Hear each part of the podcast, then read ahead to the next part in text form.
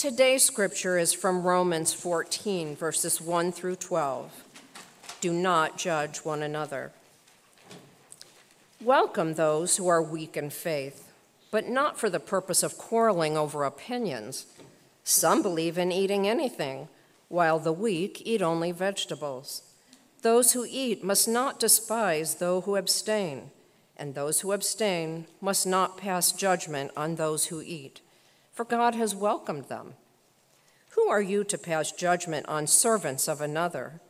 It is before their own Lord that they stand or fall, and they will be upheld, for the Lord is able to make them stand. Some judge one day to be better than another while others judge all days to be alike. Let all be fully convinced in their own minds. Those who observe the day observe it in honor of the Lord. Also, those who eat, eat in honor of the Lord, since they give thanks to God, while those who abstain, abstain in honor of the Lord and give thanks to God. We do not live to ourselves, and we do not die to ourselves. If we live, we live to the Lord, and if we die, we die to the Lord. So then, whether we live or whether we die, we are the Lord's. For to this end, Christ died and lived again, so that he might be the Lord of both the dead and the living.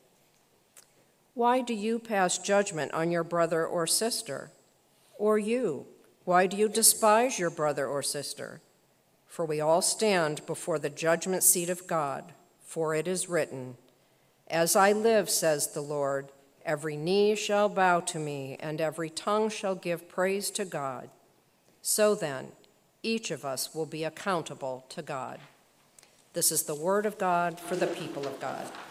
Thanks be to God.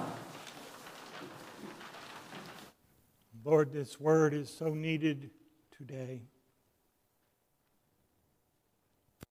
in us and move throughout the world at your power and might.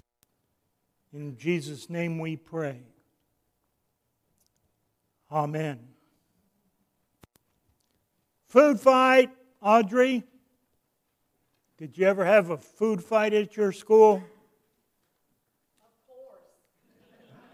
I was going to say you would have if I was there. That's all it ever took. When someone said food fight, the rolls started flying. Um, they give us these weapons. They tell us not to play with our food. Come on, it looks like a ball. Food fight. And the rolls were the first things going through the air. And then the green beans. And if it was mashed potato day, spoons became a catapult. You'd have it on your hair, all over your clothes, on the glass protectors over salad bars or whatever where you picked up your food. Now, they don't behave that way in York.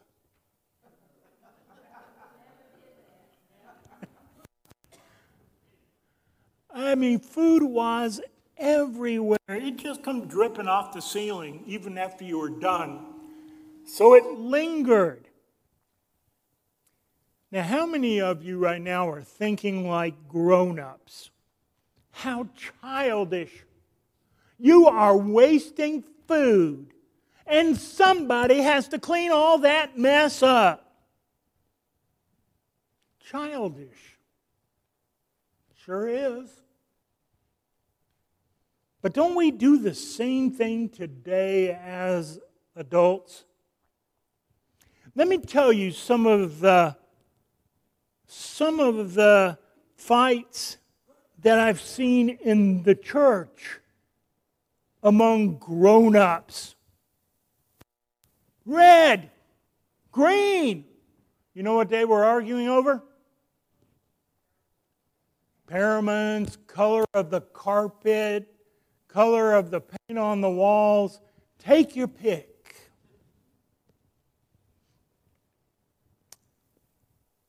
Alcohol. Can you drink it? Or do Christians abstain? Methodist history, we were part of the Prohibition. Then I went to a church where they used to have Sunday school parties at a person's house because you weren't allowed to have alcohol on the church campus.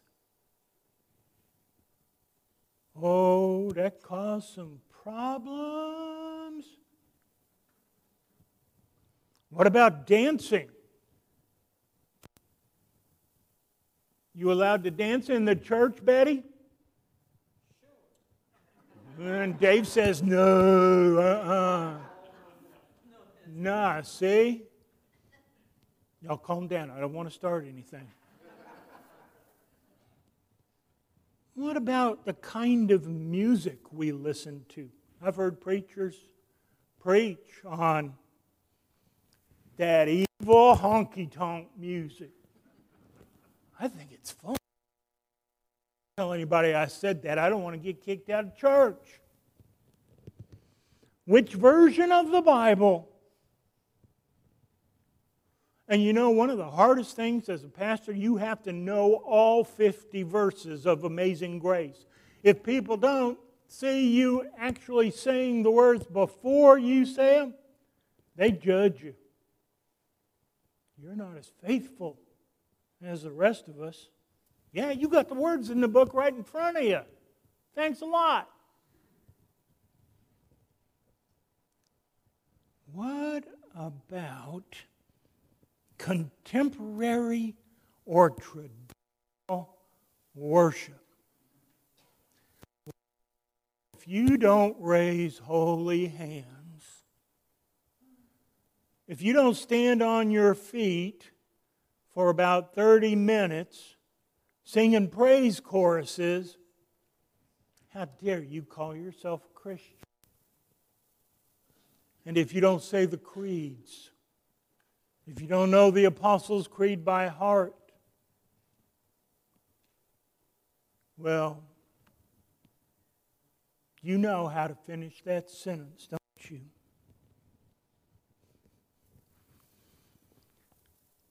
Whether it be letters in the sanctuary, coats and ties versus golf shirts, wearing makeup. Y'all look at the women in the church, see if they're wearing makeup. Boy, if they are, they need to be here and hear God's word. R rated movies, what you can and can't do on the Sabbath. Wear masks, don't wear masks. Hold hands, don't hold hands. Silk flowers, real life flowers. Sis was once across, lived across the street. Sissy's crime wearing pants to church. I married a brazen hussy. Scandalous. Keep in mind, we are not talking about the essential beliefs of our faith.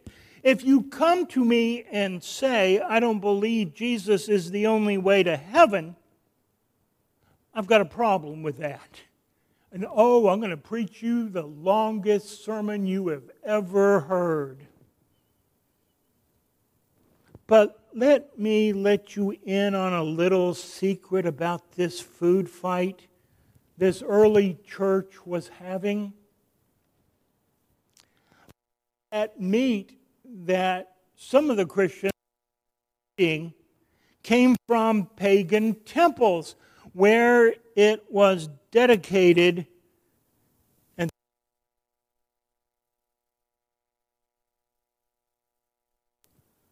some refused to eat the meat. They said it just felt like they were doing something wrong. On the other side were Christians who understood that the meat wasn't going to make you grow horns and become demon possessed. And so the food fight began. One side said the other side that true followers of Jesus. It got nasty. It got dirty. The other side mocked as being immature and ignorant. Both sides judged the other. The beeftists knew they were right, righteous.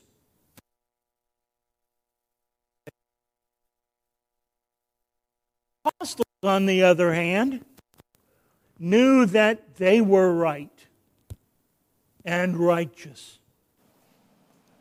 And Paul gets called in to resolve the issue once and for all. And he says a most astonishing thing. Who's right, Paul? Us or them? It's us, isn't it, Paul? Who's right? Do we eat meat or not?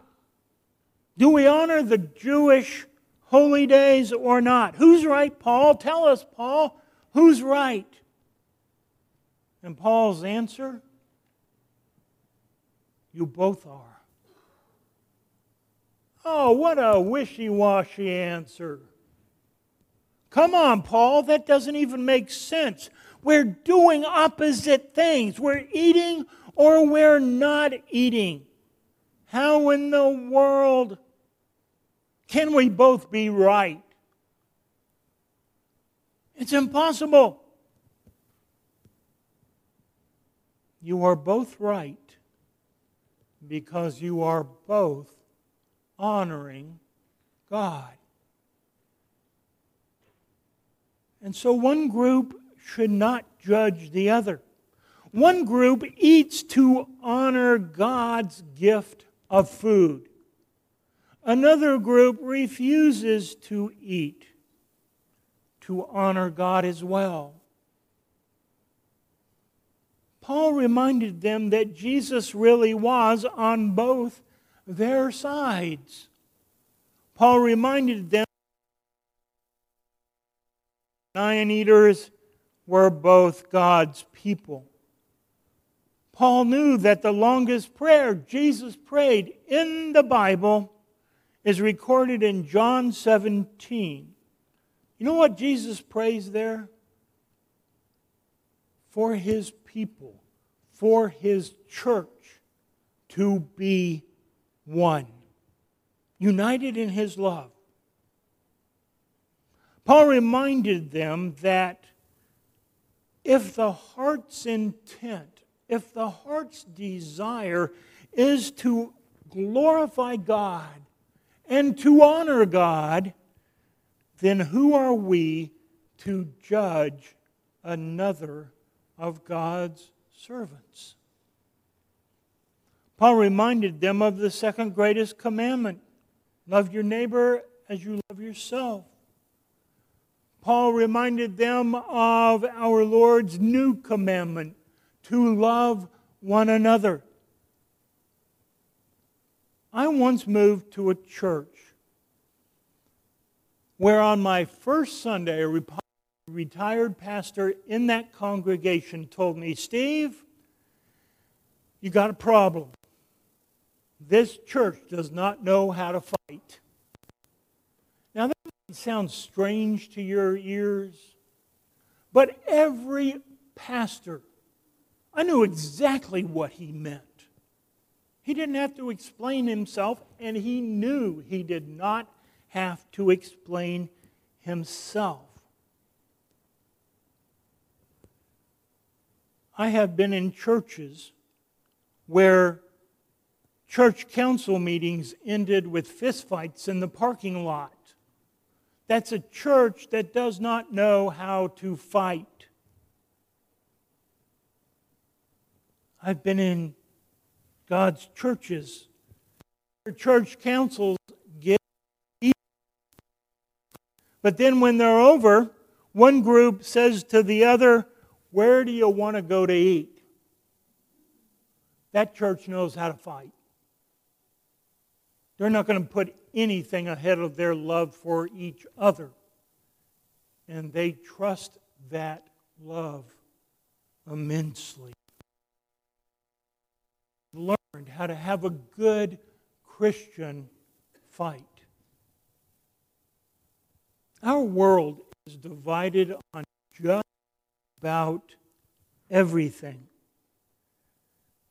They need to see our witness of unity, how we love one another, whether the flowers are silk and the monitors are big. Go check those flowers, make sure they're real, Phil.